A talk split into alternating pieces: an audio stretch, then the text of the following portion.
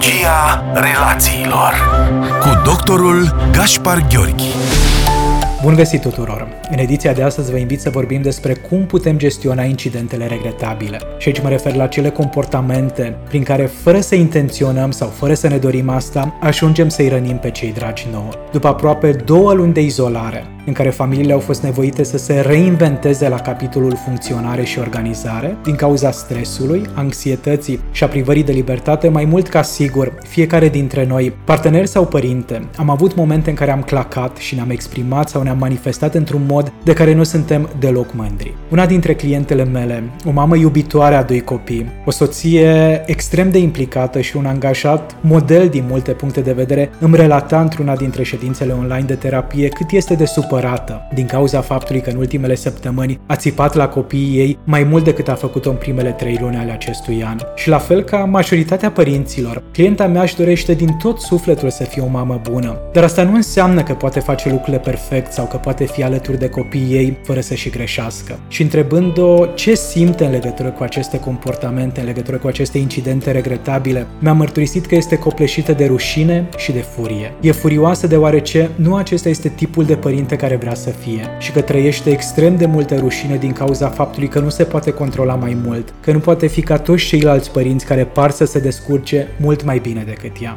Și am continuat discuția, întrebând-o care sunt gândurile pe care le are în momentul în care se implică în astfel de comportamente regretabile. Și mi-a mărturisit că imediat ceea ce îi trece prin minte este faptul că nu e o mamă suficient de bună, că o mamă iubitoare nu are un asemenea comportament și că nu-și merită copiii. Cu alte cuvinte, din punct de vedere psihologic, această mamă nu face altceva decât să se judece extrem de aspru. Iar aceste cuvinte de autocritică fac ca emoțiile ei negative să crească și mai mult în intensitate și blochează capacitatea de a face ceva constructiv, de a relua conexiunea cu copiii ei. Ceea ce avem nevoie să facem atunci când apar emoțiile noastre negative este să dăm dovadă de autocompasiune, să acceptăm că ființa umană este imperfectă, să recunoaștem că ne implicăm în astfel de comportamente, mai ales atunci când ne este foarte, foarte greu, atunci când ne confruntăm cu un moment extrem de dificil și să nu ne criticăm și să ne întrebăm cum anume am putea îndrepta eroarea sau dauna relațională creată. Și autocompasiunea nu este echivalentă cu autocompătimirea sau autoindulgența.